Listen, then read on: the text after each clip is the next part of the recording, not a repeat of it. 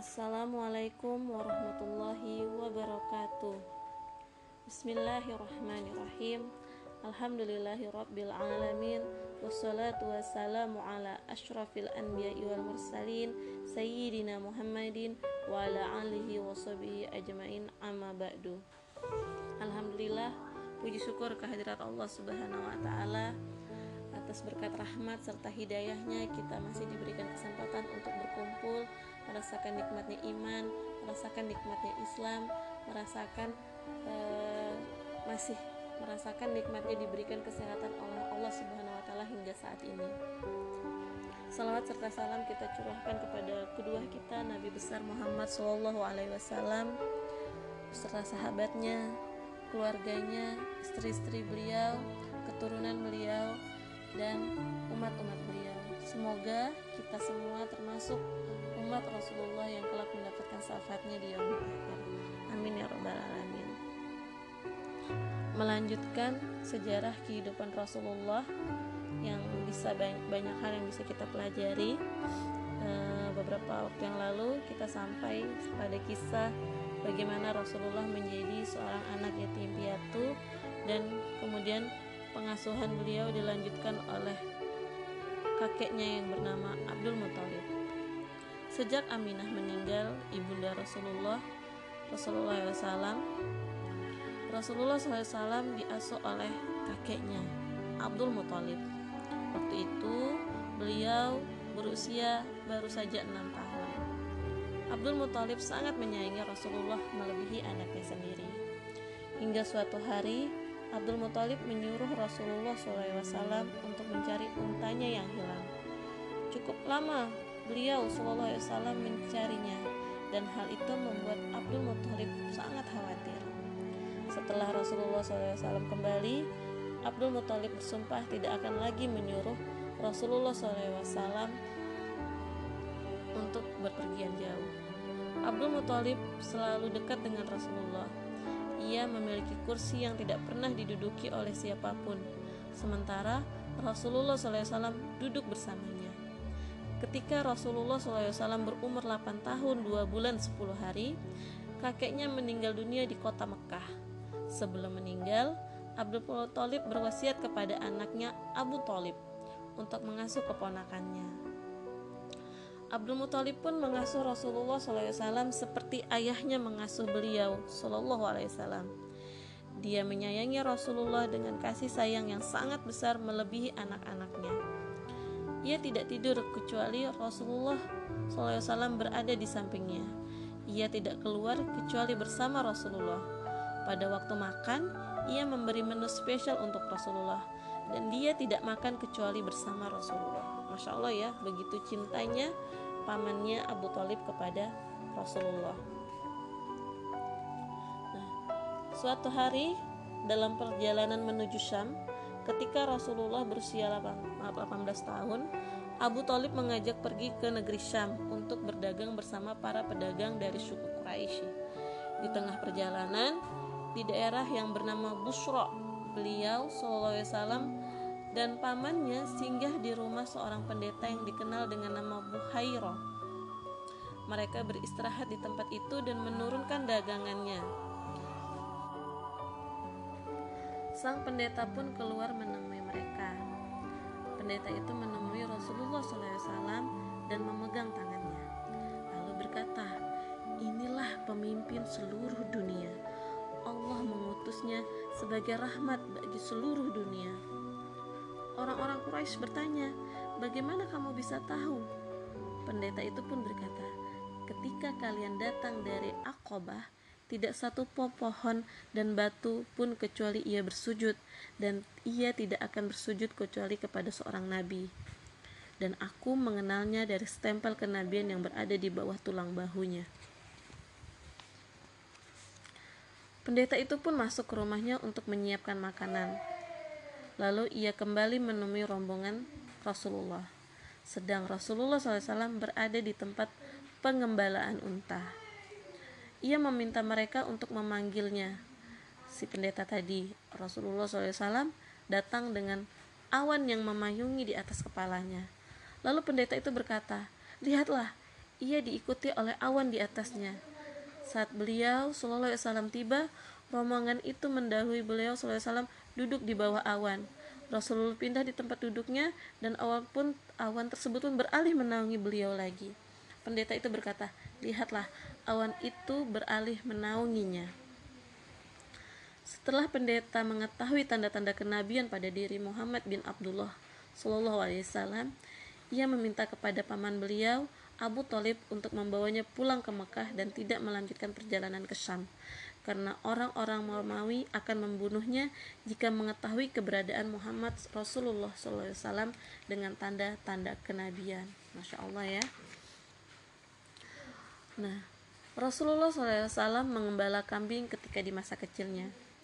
Abu Hurairah berkata, Rasulullah pernah bersabda, tidak ada seorang nabi pun melainkan ia pernah mengembala kambing. Para sahabat bertanya, termasuk engkau ya Rasulullah? Beliau menjawab, iya, aku dulu mengembala kambing-kambing milik penduduk Mekah untuk mendapatkan beberapa dirham. Dan Rasulullah pun perlindungan Allah terhadap Rasulullah dari kebiasaan-kebiasaan jahiliyah.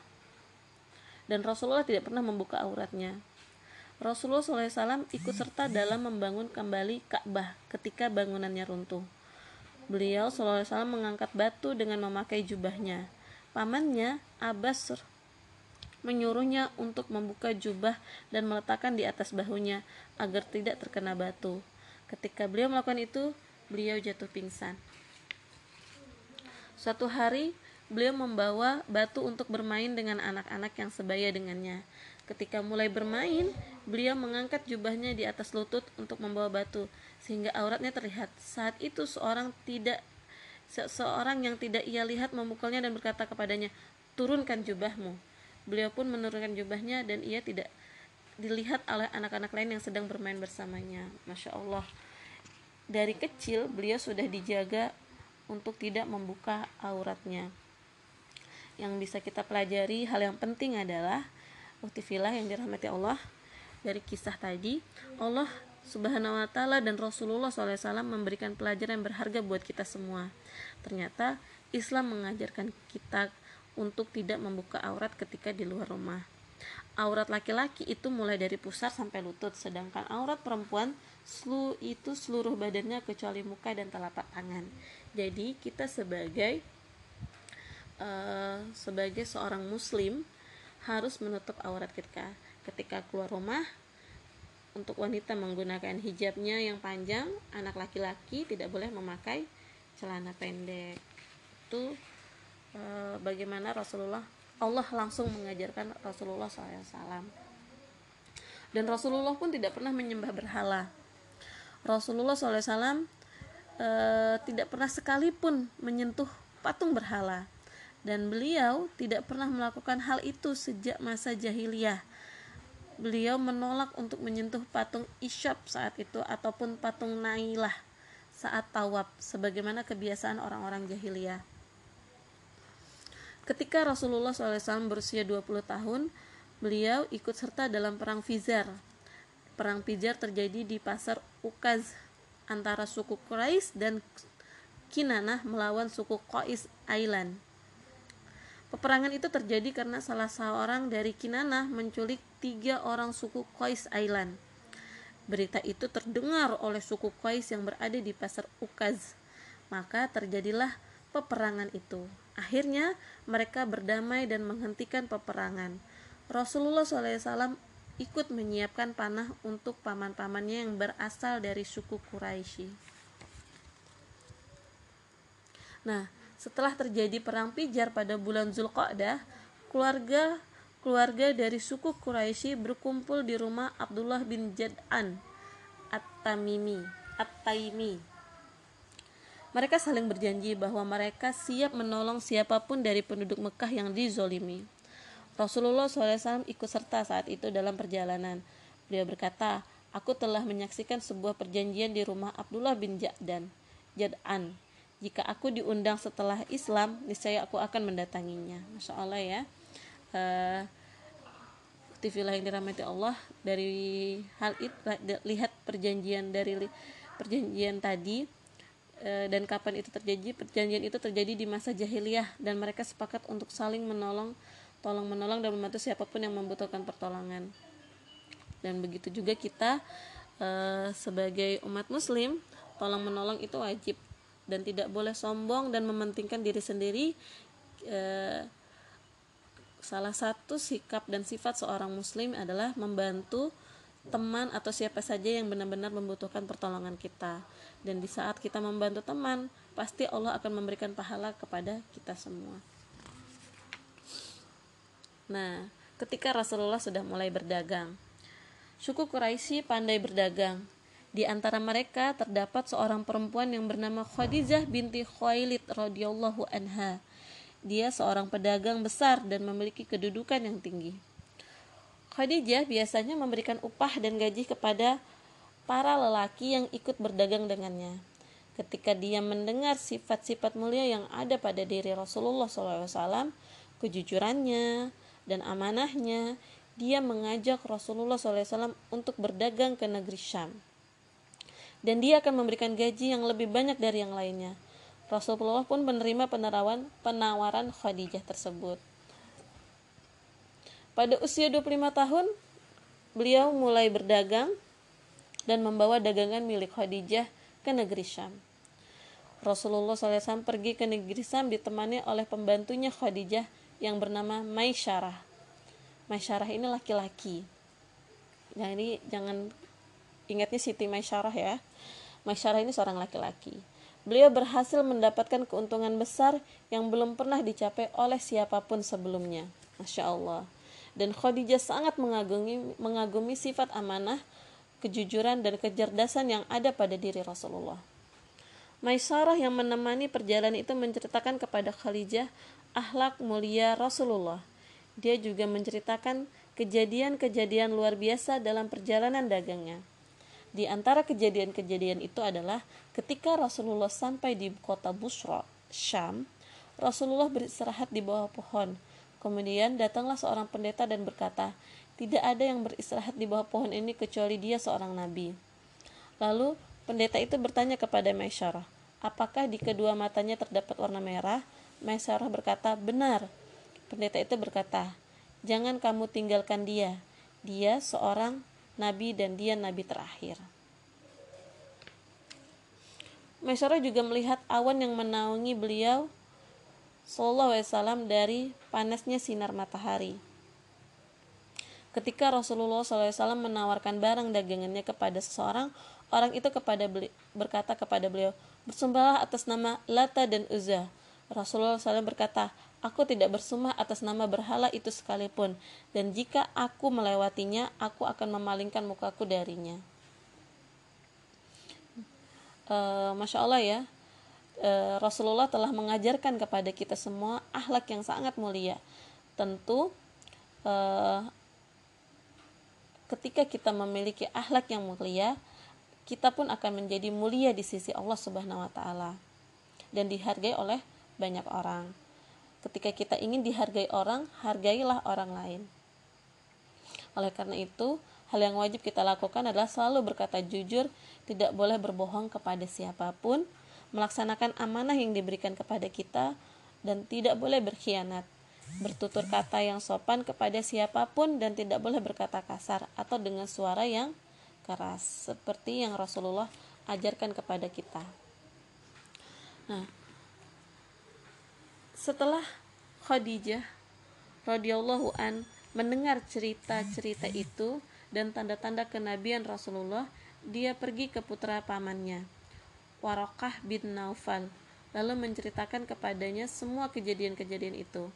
Warokah berkata, jika ini benar wahai Khadijah, sungguh Muhammad bin Abdullah adalah seorang, seorang nabi yang ditunggu. Inilah waktu kedatangannya. Akhirnya semua cerita-cerita tentang Rasulullah SAW itu menjadikan Khadijah radhiyallahu an semakin yakin akhlak mulia yang ada pada diri Rasulullah. Akhirnya Khadijah berkeinginan untuk menikah dengan Rasulullah Wasallam. Ia pun mengutus temannya, Nafisah binti Mainah Maniyah, kepada Rasulullah SAW untuk menyampaikan keinginan Khadijah. Rasulullah SAW menikah dengan Khadijah pada usia 25 tahun. Sedangkan Khadijah saat itu berumur 40 tahun. Jauh lebih tua dibandingkan umur Rasulullah. Dari pertingkahan Rasulullah dengan Khadijah, Allah mengkaruniakan enam orang anak kepada mereka. Al-Qasim, Zainab, Rukayah, Ummu Kalsum, Fatimah, dan Abdullah. Kedua putra Rasulullah yaitu Al-Qasim dan Abdullah meninggal dunia semasa anak-anak. Sedangkan putri-putri beliau hidup sampai beliau diangkat menjadi nabi dan rasul. Dan ketika beliau berusia 35 tahun, terjadi banjir besar di kota Mekah. Banjir itu menyebabkan dinding-dinding Ka'bah runtuh sehingga kaum Quraisy merasa perlu membangun kembali Ka'bah. Dan orang-orang Quraisy mulai mengumpulkan uang untuk perbaikan Ka'bah dari penduduk kota Mekah. Mereka bersepakat bahwa uang yang mereka pakai itu berasal dari uang halal, bukan uang haram. Masya Allah ya. Setelah mereka berhasil mengumpulkan uang, perbaikan Ka'bah pun dimulai. Kaum Quraisy dari berbagai kalangan berkumpul, saling bergotong, bergotong royong memperbaiki Ka'bah. Mereka mulai merobohkan bangunan Ka'bah satu demi satu, sehingga sampai pada pondasi Ka'bah yang dibangun oleh Nabi Ibrahim alaihissalam. Mereka tidak merobohkannya, tapi membiarkannya seperti sedia kala. Kaum Quraisy mulai membangun Ka'bah, setiap suku bahu membahu. Ketika mereka hendak meletakkan Hajar Aswad, mereka berselisih tentang siapa yang paling berhak meletakkannya.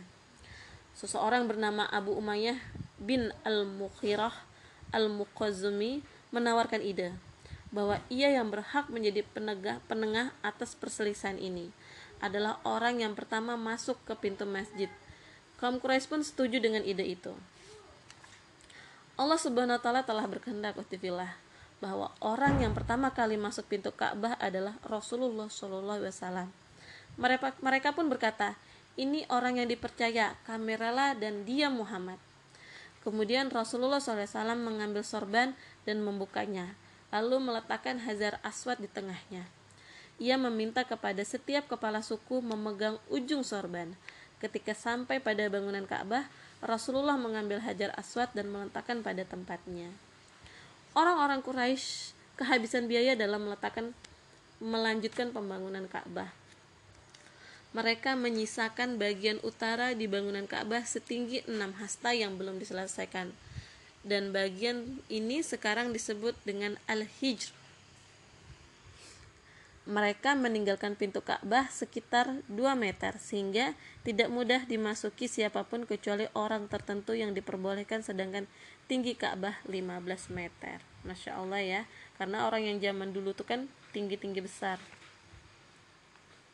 Ya, itulah kisah uh, panjang tentang Rasulullah dan yang terakhir untuk pertemuan hari ini eh, Rasulullah SAW banyak melihat kemusyrikan dan perbuatan jahiliyah di masyarakat Arab yang tidak beliau sukai.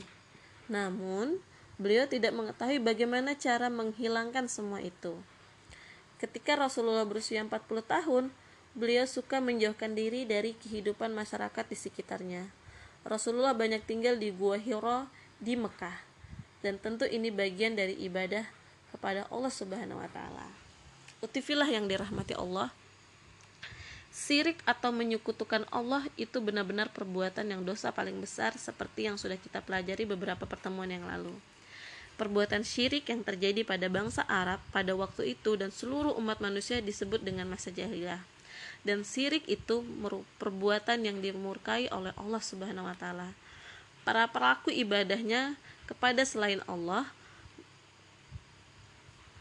mereka beribadah dan berdoa berdoa kepada berhala patung-patung dan meminta-minta kepada kuburan dan kita sebagai kaum muslimin harus berdoa dan beribadah hanya kepada Allah Subhanahu wa taala.